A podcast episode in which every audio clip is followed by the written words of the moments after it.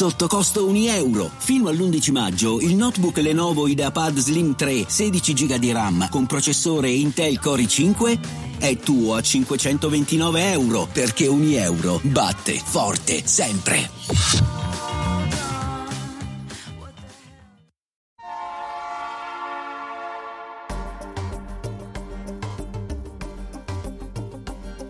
La Finanza Amichevole, il podcast che semplifica il concetto ostico della finanza per renderlo alla portata di tutti, curato e realizzato da Alessandro Fatichi.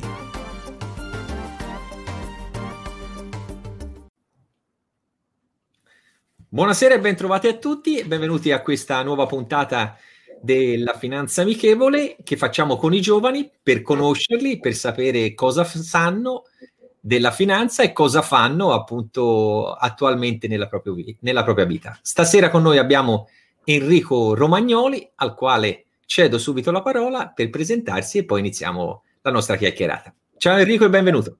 Ciao Alessandro, innanzitutto grazie mille per l'invito, iniziativa stupenda, come ti avevo già detto, lo vorrei ripetere anche per tutti quanti gli ascoltatori in linea, oppure che, che rivedranno la puntata in un secondo momento.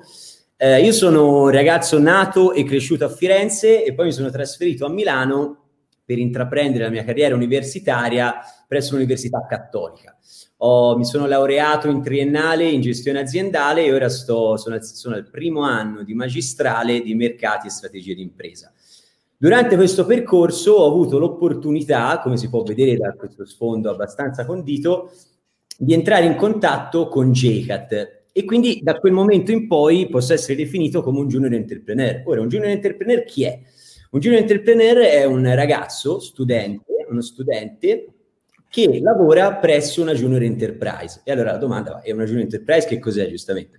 Una junior enterprise è un'associazione di giovani studenti che eh, fa capo ad un singolo ateneo, quindi ogni ateneo ha la propria junior enterprise, una e non di più, che lavora in ambito consulenziale, della consulenza. Noi nello specifico JECat forniamo consulenza aziendale, quindi eroghiamo servizi a trecentosessanta gradi per i nostri clienti e quindi si parla di piani marketing, business plan, piuttosto che analisi di mercato, external auditing, social media marketing, insomma servizi molto molto variegati per andare a prendere poi quell'idea imprenditoriale, quella startup, quella piccola media impresa o grande cliente che sia e per fornirgli la nostra eccellenza con i prodotti che eh, eroghiamo, con le offerte che eh, eroghiamo.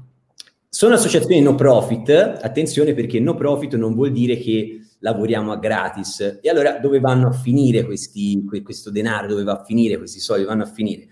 Questi soldi fanno cassa in capo alla singola junior, che poi il tesoriere della junior stessa andrà a gestire con la finalità di fornire tutte quante quelle formazioni necessarie alla crescita personale. L'obiettivo personale, l'obiettivo principale, scusami, di una junior enterprise è quello di andare a colmare il gap tra il mondo del lavoro e il mondo universitario e quindi avere proprio un primo eh, affacciarsi per una prima volta al mondo del lavoro e quindi arrivare a gestire il cliente dal primo all'ultimo momento, andarsi a rapportare con le altre aree che in JECat sono numerose e molto variegate. Comunque quando si va, io personalmente sono socio dell'area Sales and Business Development e quindi seguo il cliente dal primo all'ultimo minuto per capire di cose in realtà necessiti il cliente, devo avere una formazione mia personale e poi il momento in cui si va a elaborare la proposta è necessario anche rapportarsi con le altre aree, organizzarsi bene, al meglio anzi, per comunque dare un, una, una variabile di, affidi, di, di affidabilità importante anche al cliente, con, con una persona che si sta rivolgendo perché non ci scordiamo che siamo studenti. Ecco che in tutto questo cosa c'entra JECat con la finanza amichevole, ok? Con una trasmissione, un podcast, un programma, una registrazione o come si voglia chiamare, che ha come oggetto principale la finanza trattata in termini, in termini amichevoli.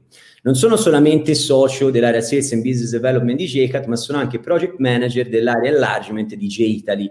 J E Italy è un po', questo è proprio un, un'analisi. Una non comunità di stringere.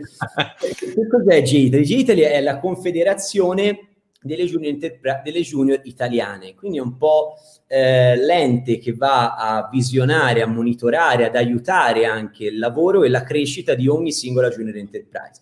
Quindi sono qui per lanciare un semplice appello per tutti quanti i nostri ascoltatori: se qualcuno avesse voglia di aprire una propria junior enterprise presso un determinato ateneo universitario che ancora non ne vede una, allora come si fa? Si procede andando a creare un gruppo di studenti vogliosi di rimboccarsi le maniche, perché comunque il lavoro non è, non è poco, diciamo, appunto perché siamo studenti che imparano strada facendo e si perfezionano strada facendo.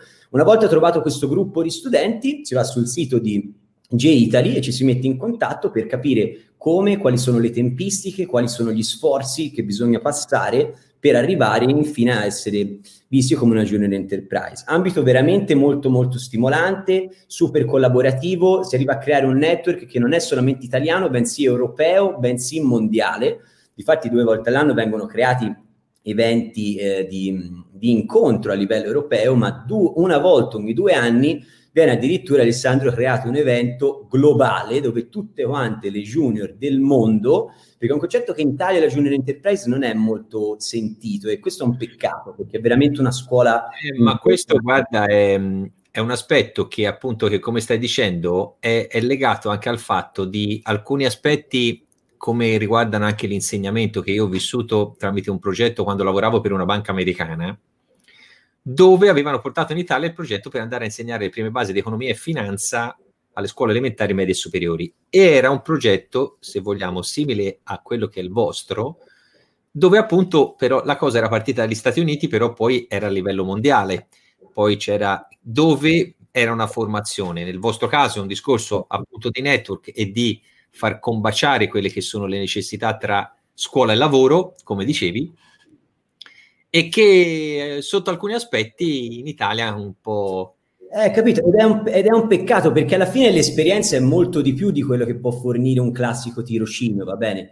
E la, la, l'aspetto, secondo me, meraviglioso di una junior enterprise è che è lo stesso fondatore a decidere verso quale direzione porla, ovvero JECat è una junior enterprise di consulenza aziendale, come abbiamo detto. Certo. Con la nostra formazione siamo riusciti poi a conseguire vari premi come Prima d'Italia, più promettente d'Europa, ma questa è una, una parentesi. Co- a cosa voglio arrivare? Voglio arrivare al fatto che la, la forma da dare a una junior enterprise è totalmente libera. Cosa vuol dire? Ci sono eh, junior che offrono consulenza aziendale, delle altre che offrono consulenza tecnica, altre invece consulenza del design, del brand e perché no, delle junior enterprise che possono fornire anche una consulenza finanziaria. Quindi tutti quanti gli ascoltatori che per la maggior parte, diciamo, sono appassionati della finanza, mi immagino per, per questo programma... Più o meno si spera. Meno si spera. E, e quindi ecco, l'invito è quello di informarsi un attimo e di capire se questo progetto possa prendere piede nella propria università d'appartenenza, perché è veramente un'esperienza formativa a più di trecentosessanta gradi, oserei dire. No, anzi, questa è una cosa molto bella perché poi eh, si torna sempre al famoso concetto che eh, io anche questo aspetto l'ho creato proprio per far avvicinare il più possibile a, a, all'aspetto finanziario, non solo i giovani ma anche ovviamente i meno giovani, perché tutto eh, è, è risulti più facile e comprensibile. Da parte vostra è importante perché uno dei problemi che eh, capita spesso, e so forse anche in Italia, forse lo sentiamo ancora di più, è questa... questo scollamento tra il mondo del lavoro e il mondo scolastico, che spesso o, o, è, o non è aggiornato il mondo scolastico e quindi siamo ancora, mi permetto di dire, a livelli di studi e di insegnamento un po' antidiluviani, e che, ma su tutti i settori, non mi riferisco ovviamente eh, soltanto a quello della finanza, ma dove siamo anche fin troppo teorici e poco pratici, e quello è un altro aspetto negativo. E queste, queste strutture, queste associazioni sono fondamentali perché eh, aiutano a interagire tra, tra, tra queste parti. Certo, e si quindi... sta vedendo anche ora questa, perdonami, si sta vedendo anche ora in questo periodo specifico eh, la, la nostra arretratezza, no? Anche solamente da un punto di vista tecnologico, voglio dire, gli scogli che stiamo eh, attrapassando, noi stiamo cercando di arrampicarci noi studenti, insomma, per quanto possa essere banale anche la soluzione di un esame online, non è in realtà così banale, si sta verificando adesso. Eh certo. Il discorso invece si faceva prima per un pubblico che non è più giovane, magari, oppure comunque giovane, vabbè, siamo tutti giovani poi, insomma, insomma eh, per un pubblico potrebbe essere ad esempio costituito da professori, va bene? L'invito per formare una, per stimolare gli studenti eh, nella costituzione di una junior va anche a loro, chiaramente, perché poi il promotore della creazione di una junior enterprise non deve venire solamente da noi J E Italy, ma può venire benissimo anche da un, da un, da un professore interno proprio all'università. Certo. Allora, eh, la domanda di rito che tocca anche a te è ah. il rapporto che hai con la finanza e che cosa pensi della finanza, indipendentemente da una parte, fra virgolette, che s- sempre di finanza si parla, anche per, per, per quei settori e quegli argomenti che hai citato prima, però eh, la cosa che mi interessa sapere è quella che è il rapporto con la finanza di Enrico e che cosa pensa della finanza. Certo, allora, ehm, il mio concetto di finanza non, non si limita a vedere un grafico di andamento su e giù, su e giù, su uno schermo, anche se fa chiaramente parte della finanza, secondo me, almeno la mia prospettiva, ma si parla proprio di una gestione del denaro, che può essere gestire un denaro proveniente da un cliente, appunto come, come lo si fa in JECat, oppure potrebbe essere, già pensiamo a quando eravamo un po' più piccoletti, no? Che si andava alle elementari, la mamma ci dava cinque dieci euro per andare a comprare il gelato, allora lì dovevi capire, gelato grande, oppure mi metto due euro e cinquanta in tasca, oppure magari c'era una ragazzettina, mi piaceva, capito? E allora andavo a offrire un gelato a lei e in tasca non mi rimaneva niente. Quindi eh, il concetto di finanza, per come lo vedo io, per come lo interpreto io, eh, non, non può essere racchiuso ad una concezione finanziaria prettamente legata al mercato finanziario che si apre andando a vedere gli andamenti di azioni, e per quanto ne sia interessato. Ecco, per, per tutto questo mondo qua mi definisco, potremmo dire, più come un attore che come uno spettatore attivo, diciamo, no? Come nel cinema, allora c'è chi gli piace guardare i film e c'è chi gli piace essere il protagonista del film. Allora io in questo caso mi metto un attimo, mi piace osservare, va bene, mi piace mettermi ad osservare, leggere, capire e interessarmi comunque all'argomento. Comunque il mio studio è prettamente, ehm, la, la mia, il mio background, la mia strada, diciamo, è prettamente più sul marketing rispetto che sulla finanza, ma non per questo si deve escludere un aspetto finanziario che comunque permane e rimane, cioè, anche se non ce ne accorgiamo ne facciamo uso. Cioè, banalmente, quando andiamo a organizzare, viene una ragazza a cena, va bene, de- devo decidere cosa prendere da mangiare. E lì c'è quello spaghetto che costa cinquecento euro. C'è, c'è il budget, c'è il budget da rispettare, c'è il budget. Si può fare anche la cena, capito, da, da caviale, però insomma andare sempre avanti a caviale poi diventa anche, beh, quindi da lì insomma gestire un è po'. È la pianificazione per raggiungere lo scopo che in finanza... È fondamentale, sai, è fondamentale. No, in finanza è così, si pianifica per raggiungere lo scopo e quindi anche nella vita reale è così. Eh, a, parte, a parte le battute, insomma, eh, è chiaro che questo aspetto, appunto, a parte le battute, che è giusto, è giusto farle, perché comunque eh, la finanza fa parte di noi, fa parte del nostro quotidiano. Eh, quando uno dice no, ma io di finanza non so niente, no, eh, la finanza è... Eh, dai, si parla sempre di entrate, di uscite, di pianificazione, quindi o che si parli di eh, finanza di investimenti, finanza aziendale, finanza, finanza patrimoniale e familiare, sempre di finanza si sta parlando. Certo. Particolari eh, curiosità, quesiti, eh, domande, cose che eh, anche e soprattutto dato anche il periodo storico e che cosa è successo un po' in questo ultimo Eh, mese, mese e mezzo, anzi più di due mesi ormai, eh, che ovviamente riguarda la finanza, che ti può aver eh, incuriosito o eh, diciamo eh, che sia un qualcosa soggetto a, a eventuale approfondimento che, che ti piacerebbe sapere? Sì, allora mi piacerebbe avere una, una tua visione, ok? La visione comunque di, di una persona che ha fatto carriera, ha fatto insomma una carriera importante, come vi raccontavi anche l'altra volta.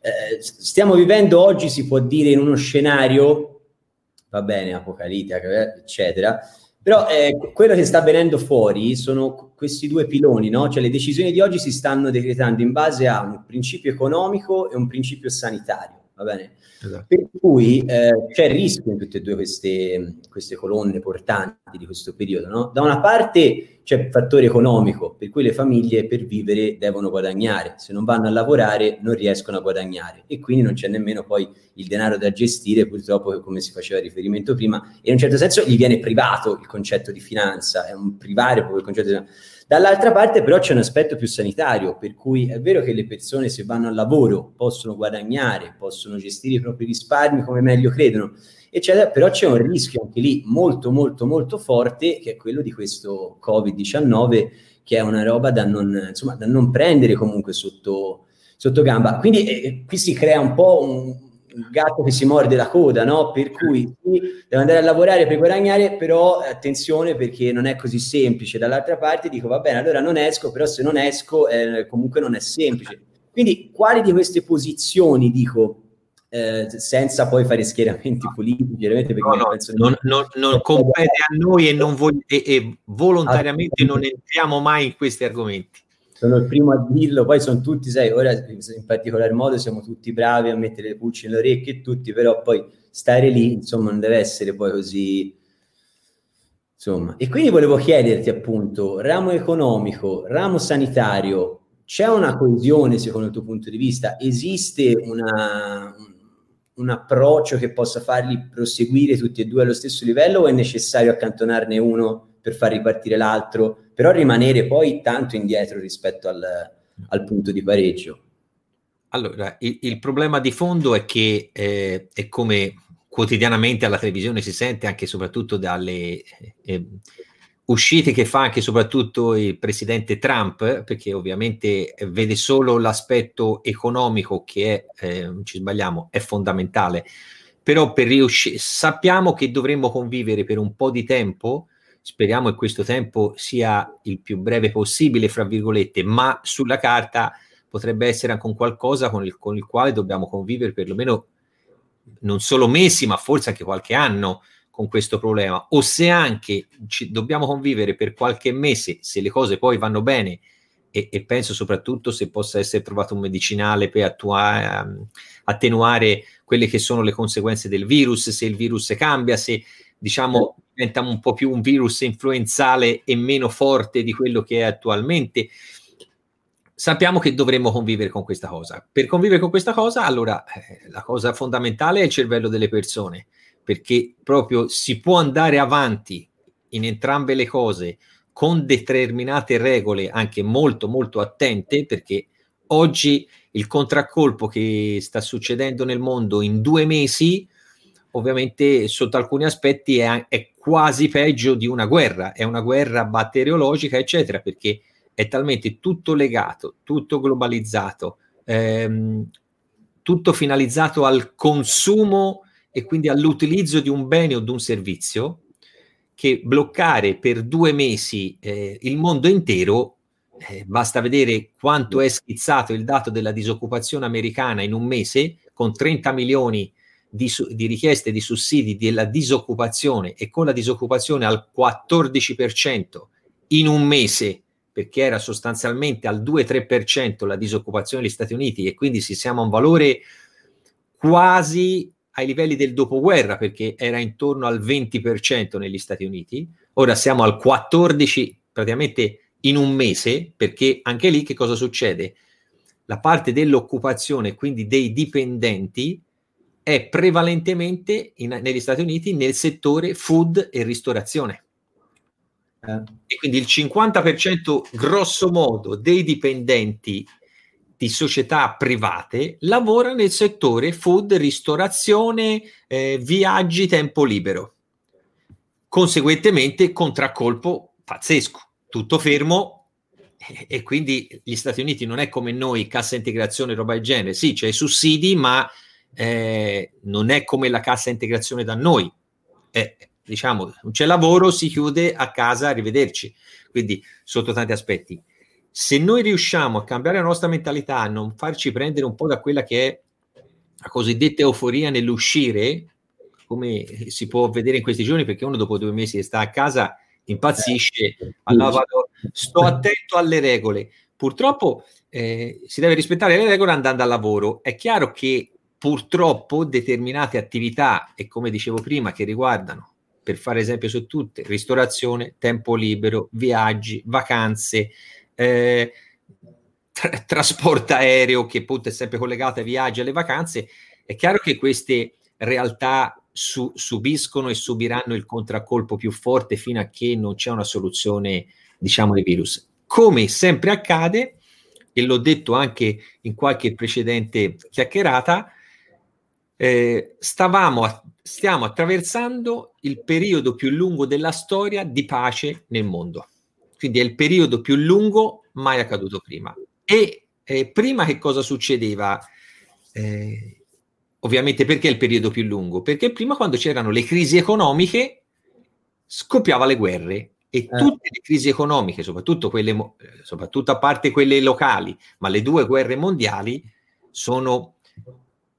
Eh, diciamo sono successe per motivi economici. E addirittura, se guardiamo bene, la prima guerra mondiale era venuta già da un problema economico, poi c'è stata la crisi del ventinove negli Stati Uniti, quindi c'è stato un prolungamento della crisi, e guarda caso poi è venuta fuori la seconda guerra mondiale, perché il concetto era quello di dire: c'è crisi, si distrugge, si ricostruisce.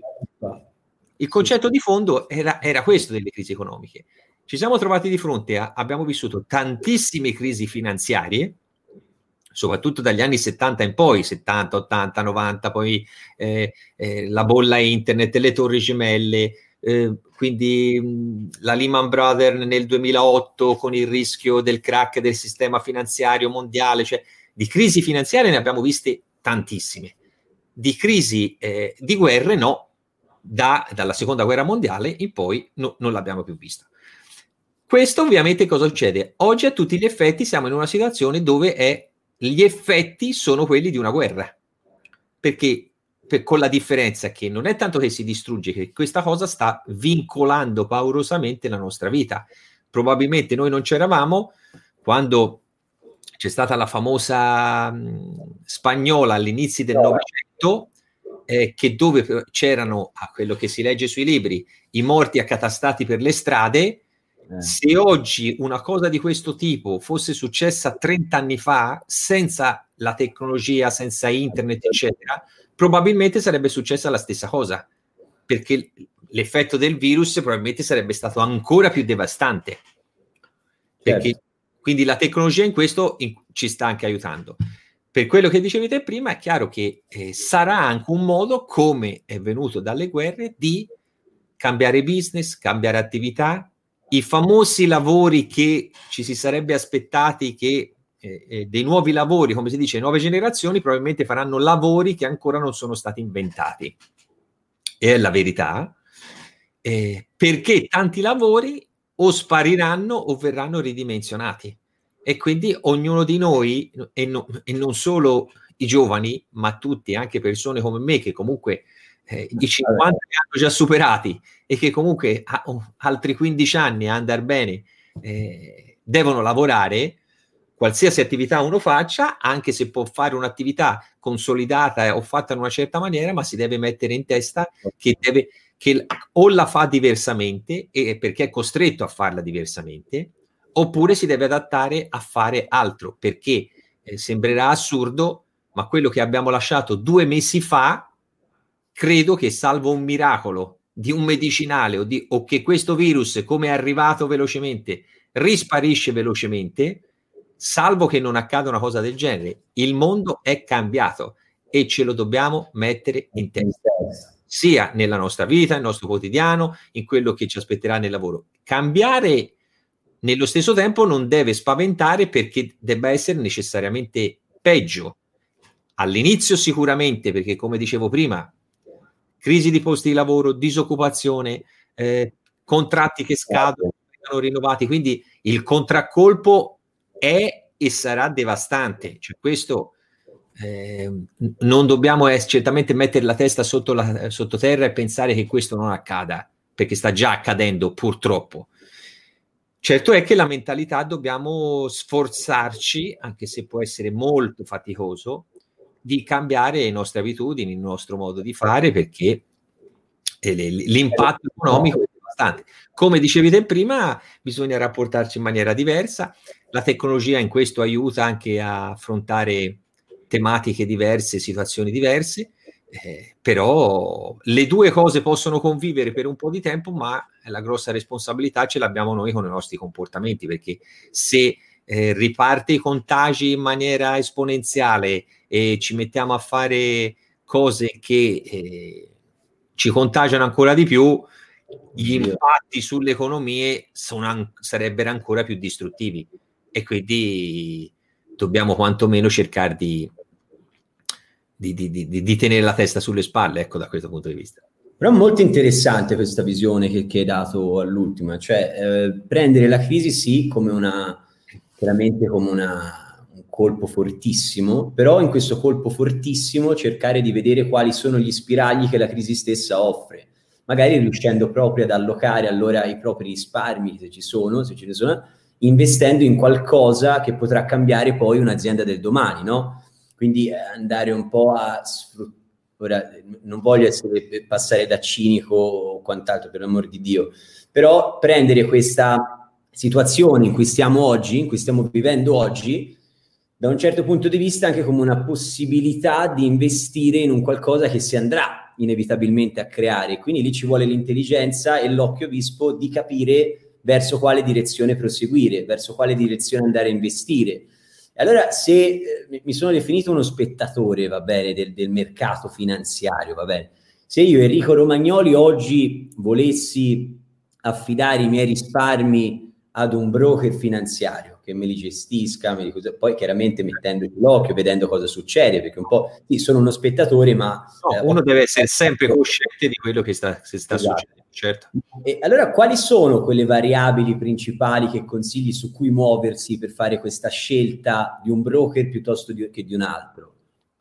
Allora, la, la considerazione che vale per tutti e che deve essere una cosa che ogni, ogni investitore deve avere in testa è che comunque, anche se spesso è difficile entrare in questa mentalità, e cioè è sempre il concetto e la stessa parola che ripeto e ripeterò all'infinito, e è quella di pianificare e sapere quello che è l'obiettivo, diciamo, che io devo avere per i miei risparmi. Perché questo è il famoso di quanto tasso mi dai, eh, ma io non voglio rischiare nulla, ma voglio solo investimenti sicuri. È un mondo finito, non esiste più, cioè no, no, non c'è più, eh, quindi dobbiamo esserne coscienti e, e, e quindi non si può pensare di rimanere ancorati su questa, su questa mentalità. Oggi è chiaro, con tutti i rischi che abbiamo detto prima, l'investimento deve avere una pianificazione di medio-lungo termine, ma il medio-lungo termine non vuol dire che debba essere venti anni, deve comunque essere un qualcosa dove sui mercati azionari entrarci gradualmente, capire che oggi determinati settori, e soprattutto si può parlare di ricerca, sviluppo medico-farmaceutico, Eh, tecnologico, intelligenza artificiale, eh, società che investono su settori eh, socialmente responsabili, eh, il, di come vengono eh, trattate e migliorate le acque, il miglioramento eh, dei processi produttivi, il miglioramento della vita per la terza età e quindi tutti quelli che sono i servizi che possono migliorare ehm, la qualità della vita per le persone che sono già in pensione, perché la vita si è allungata e quindi ho sempre più bisogno di determinati servizi, cosa che prima eh, non succedeva da questo punto di vista.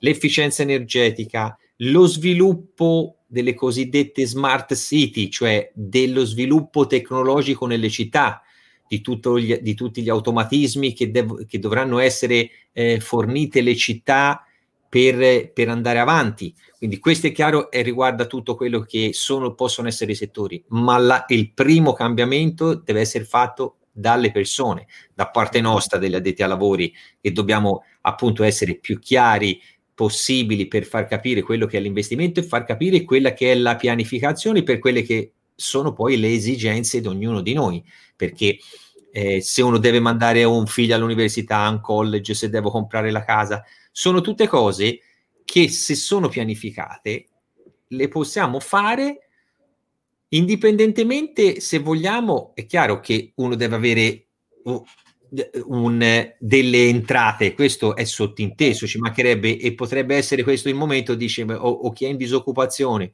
o chi ha, sta rischiando di perdere il lavoro, chi ha visto sensibilmente calare eh, i propri introiti, chi ha l'attività chiusa. Sono, sono perfettamente cosciente di questa cosa, non è che sto parlando di qualcosa, però certo. nella, eh, nel concetto di base è la programmazione e la pianificazione, e questo è un dato oggettivo. Poi che tutto debba cambiare, che tutto è cambiato, è un dato altrettanto vero. Quello che dicevi te prima, eh, La prima cosa è l'investitore che deve aver chiaro che cosa vuole ottenere dai propri risparmi e in quanto tempo. Chi fa il mio mestiere deve per forza, lo facciamo, non è che non lo facciamo, ci mancherebbe altro, però eh, mi permetto anche di dire, eh, non me ne vogliano i miei colleghi in generale di, di chi opera in questo settore, molti sono venditori di prodotti, non fanno consulenza, mi permetto di dirlo, e, e questo è anche uno dei motivi perché la gente in parte non ha visto e non vede di buon occhio la finanza, perché, perché vede sempre di dire sì, tanto mi danno il prodotto, è per tutti uguale, eccetera, e, e, e, e il mea culpa lo dobbiamo fare noi intesi come, catego- come categoria o come eh, settore di appartenenza. Quindi mi sto riferendo a, a tutti i settori, banca, finanza, eccetera. Ci sono tantissimi professionisti, ci sono tantissimi venditori di prodotto. Quindi eh, non si deve vendere il prodotto, si deve fare consulenza, che poi la consulenza oggi non si basa solo, eh, per chi fa il mio mestiere, sulla, solo sull'aspetto finanziario della gestione del risparmio, ma si basa sulla gestione eh, dei consigli che riguardano l'azienda, su tutto il processo successorio, Per, per tutelare gli eventuali eredi, quindi su tutto quello che riguarda la pianificazione e i servizi che un cliente deve avere o sottoscrivere per avere anche certe tutele, certe coperture, eccetera. Quindi non ci si limita più all'aspetto esclusivamente finan- finanziario dell'investimento, ma sul rapporto che dicevo prima fiduciario e di tutto quello che riguarda la gestione delle esigenze della persona. E questo ovviamente da parte dell'investitore è quello di riuscire a capire eh, chi ho davanti e quello che ho davanti, se mi, mi, po- può essere, fra virgolette, mi permetto di dire, il consulente a trecentosessanta gradi, che non è solo il consulente finanziario, ma è il consulente patrimoniale, cioè di tutta quella che riguarda la gestione del mio patrimonio. Quindi, come dici tu, stare attenti a comunque il concetto di personalizzazione del servizio. E qui mi sono rivisto molto in questa... in questa definizione che hai dato, perché personalmente poi in JECat stiamo attentissimi a questo aspetto qua, perché perché ogni cliente, no, è diverso dall'altro. Arriva il cliente che ti dice io voglio arrivare a X fatturato, magari faccia, oppure più banalmente voglio arrivare a X numero di follower su Instagram. Eh, non è sempre però così facile spiegare che nel suo caso non è una non, non è come se Argentero aprisse una pagina social che quindi mette un post, ci sono già milioni di, di like, commenti e, e quindi perché il suo, il, suo brand, il suo brand è già conosciuto. eh. esatto, esatto, esatto sì, poi eh, le, i, i, gli scenari sono molteplici anche quindi dal punto di vista del broker finanziario, e, e quando si stava parlando un po', hai introdotto la, la, la tua risposta, mi è venuta in mente una, una Adam Smith, che ho studiato il secondo anno di economia con le sue Nazioni Unite, che parla di un equilibrio generale di mercato, no? Visto come l'azione del singolo che vuole perseguire il suo scopo puramente, insomma, non ai danni degli altri, ma insomma io prendo la decisione che è più profittevole per me, punto. In questa ottica si genera l'equilibrio generale, e oggi in questa situazione ci troviamo un po' in un paradosso allora della formula stessa, perché senza una collaborazione di base è impossibile arrivare all'obiettivo generale. Quindi potrebbe essere un po' rivista anche questa definizione, ribaltata secondo te, oppure non è il caso di, insomma, intromettersi tra l'economia e allora, me lo auguro, ma la mia eh, fra virgolette più che paura, la mia impressione è che le persone da questa situazione ne usciranno ancora più egoiste di prima, quelle che sono egoiste ovviamente, non Eh, la persona che comunque eh, ne, nella sua mentalità, che comunque ora stiamo un po' generalizzando se vogliamo, però anche nell'aspetto finanziario eh, non si deve pensare solo a, a, a quello che è il, l'investimento, sì, dei miei risparmi, eccetera, intesi per me stesso, eccetera, quindi una sorta, se vogliamo, di, ehm, di, di egoismo c'è, perché devo gestire i miei risparmi, devo cercare di, di rendere il più possibile, è, è normale, però anche sull'investimento stesso, su quale azienda investire, su quale settore, eccetera. Quindi devo avere anche un po' una mentalità che deve andare verso una, eh, anche se vogliamo, una sostenibilità negli investimenti, che riguarda anche una sostenibilità eh, a livello etico, a livello sociale, a livello ambientale. Quindi e non solo la parte, se vogliamo, finanziaria speculativa. Questo però, la finanza nel suo mondo, la speculazione c'è, c'è sempre stata e sempre ci sarà, quindi no, no, non c'è da essere ipocriti pensando che non ci sarà mai speculazione, però anche negli investimenti stessi la, il concetto eh, deve cambiare, anche la nostra mentalità sul, sull'approccio, su che tipi di settori e come andiamo a investire. E come dicevi te prima, anche su qualsiasi cosa e qualsiasi attività che uno svolga deve cambiare. Poi, eh, Il, eh, questa situazione in generale eh, credo che in parte eh, ci saranno sorprese in positivo di persone che diventano più solidali, più sociali, eccetera, perché stiamo toccando con mano che basta un semplice virus per mettere K O tutto il pianeta e che quindi siamo, fra virgolette, molto fragili, basta veramente un niente per, per creare problemi.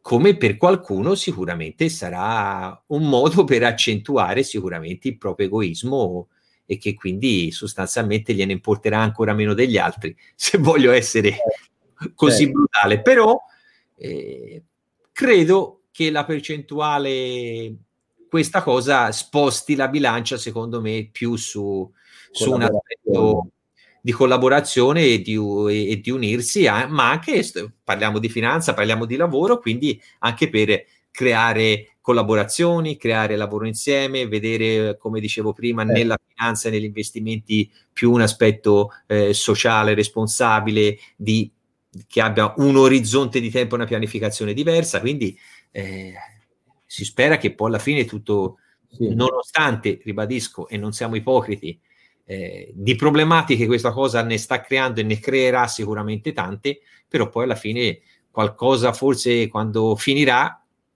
ci sta che qualcosa di buono ci lascia, ecco, cioè, eh, ci lascia siamo... da un punto di vista scusami. emotivo scusa. no no no scusami tu scusami tu no no quindi ecco eh, volevo concludere con questo aspetto. È arrivato un po' in ritardo l'audio, scusami. No, no, ecco, molto interessante questa, il fattore della collaborazione, anche noi si sta riscontrando oggi sempre in JECat, per cui stiamo lanciando delle iniziative, stiamo aderendo a delle iniziative in collaborazione con quelle che sono le altre junior enterprise poi del territorio italiano, volto poi a fornire un piano di eh, risanificazione, si potrebbe chiamare, di risollevamento di, di alcune delle attività principali aziendali, piuttosto che il ramo del Made in Italy, piuttosto che comunque eh, ne, ne usciranno afflitte per forza. Allora lì magari anche un, un punto di vista da una generazione nata digital, come cioè, veniamo, veniamo un po' definiti dalle testate di giornale, diciamo, potrebbe oggettivamente fornire un punto di partenza più congeniale rispetto al professore che non usa nemmeno la lavagna elettronica e che scrive gli appunti a mano e li fa passare tra gli studenti. Ora sto facendo chiaramente un esempio così, eh? veramente. No, no, no. Però penso molto esemplificativo anche questa cosa qua, perché, eh, perché? Perché risollevarsi mano nella mano sarà sicuramente meglio che risollevarsi uno alla volta a stenti e bocconi, a pizzichi e bocconi, si diceva, no? A pizzichi e bocconi. Meglio, insomma, allora vedere una, una collettività che si rialza insieme porta con sé una forza, porta con sé un'efficacia, porta con sé poi un concetto che sempre, poi, poi la smetto, però è proprio cioè, quando ehm, ti appassioni tanto a un mondo, poi parlare in un'ottica differente è diversa, ma in JECat abbiamo, in JECat come in J E Italy anche, abbiamo un'ottica del team working che non mi sarei mai aspettato, cioè lì si capisce veramente come una persona che pensa A, una persona che pensa B possono sempre trovare una soluzione C che è più congeniale sempre. Ok, e quindi insomma questo è un aspetto sì super interessante, la risposta che hai dato in ottica di collaborazione, secondo me, ecco.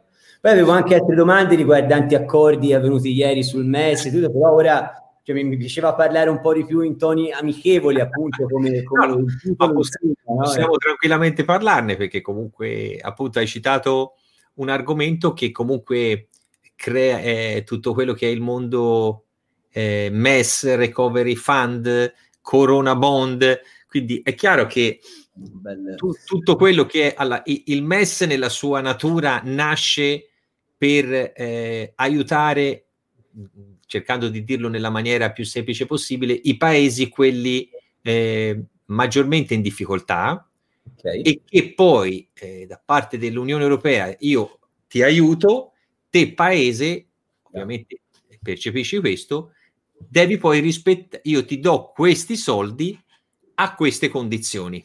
Questo, detto in maniera brutale, più semplice, come nasce il M E S. E questo è stato sostanzialmente il problema che poi ha scatenato sempre più eh, attriti, per il fatto stesso dice sì, noi se abbiamo bisogno di soldi ce li date, ma eh, non deve essere un discorso troppo restrittivo e di eh, vincolo su quello che sono i soldi, perché sappiamo benissimo i vincoli quali sono poi.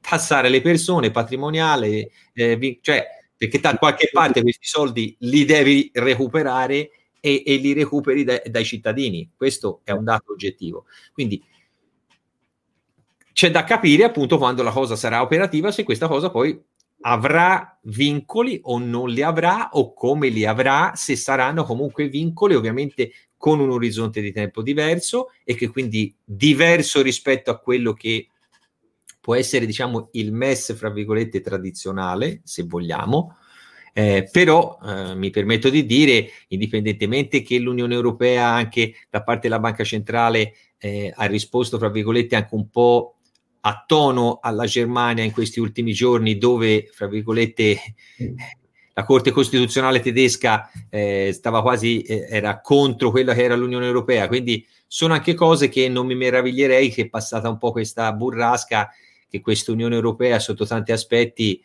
eh, dovrà rivedere tante, tante, tante, tante cose sotto certo. tutti i punti di vista. Certo. Però è chiaro che abbiamo bisogno di aiuto, che ci venga dato, eh, che se non ci aiutano non, eh, non ne veniamo fuori.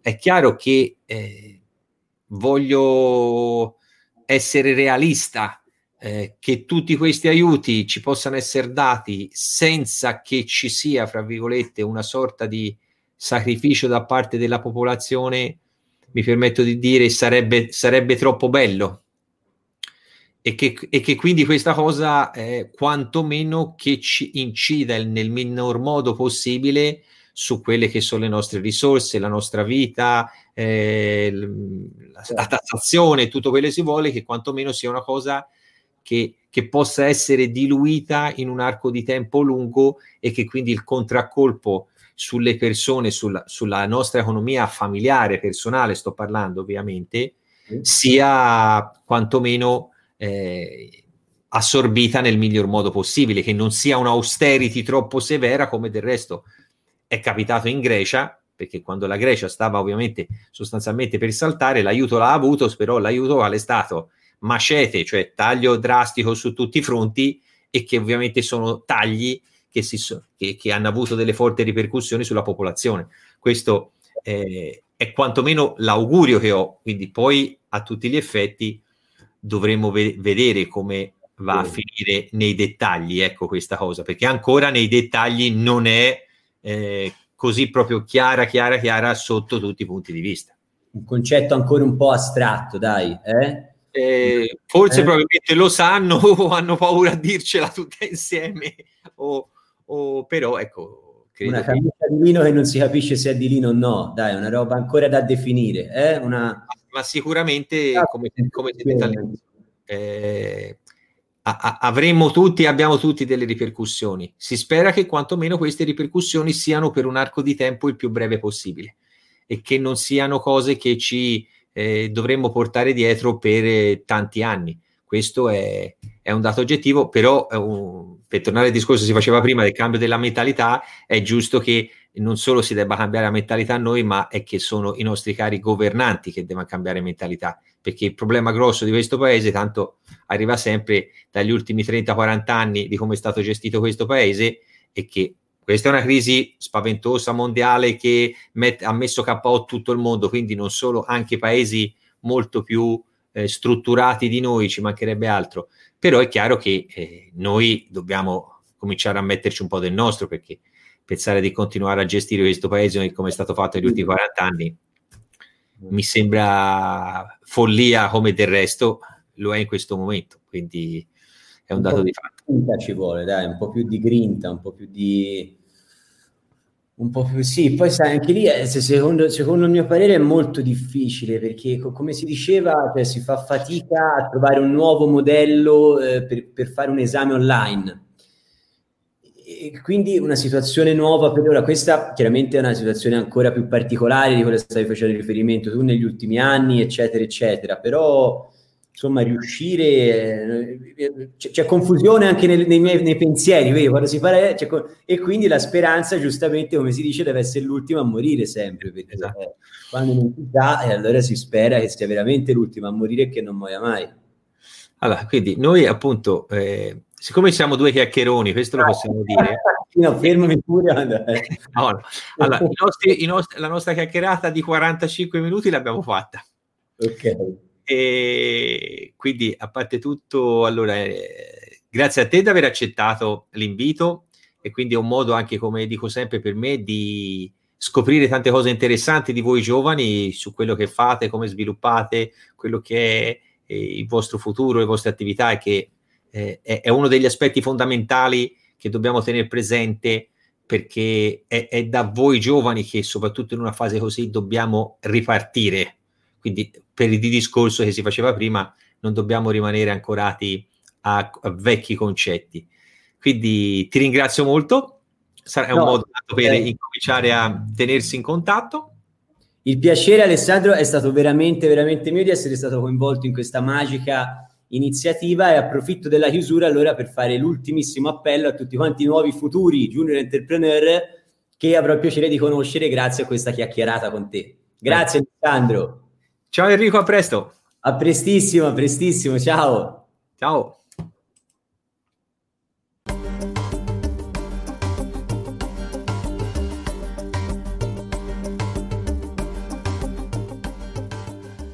Vacanze in Sicilia o in Sardegna? Con i traghetti G N V porti tutto quello che vuoi, ti rilassi fino a destinazione, e se prenoti entro il quattordici maggio, posto ponti a partire da trentatré euro. Non c'è modo migliore per andare in vacanza. Scopri i dettagli su g n v punto i t. Offerta valida sulle linee Napoli-Palermo e Genova-Olbia. diecimila posti disponibili. Vacanze in Sicilia o in Sardegna? Con i traghetti G N V viaggi in relax, porti tutto quello che vuoi e ottieni super vantaggi. Col nuovo programma Fedeltà MyGNV accumuli punti viaggiando, ricevi un cashback del venti per cento e tanti sconti a bordo. Non c'è modo più conveniente per andare in vacanza. Scopri i dettagli su g n v punto i t.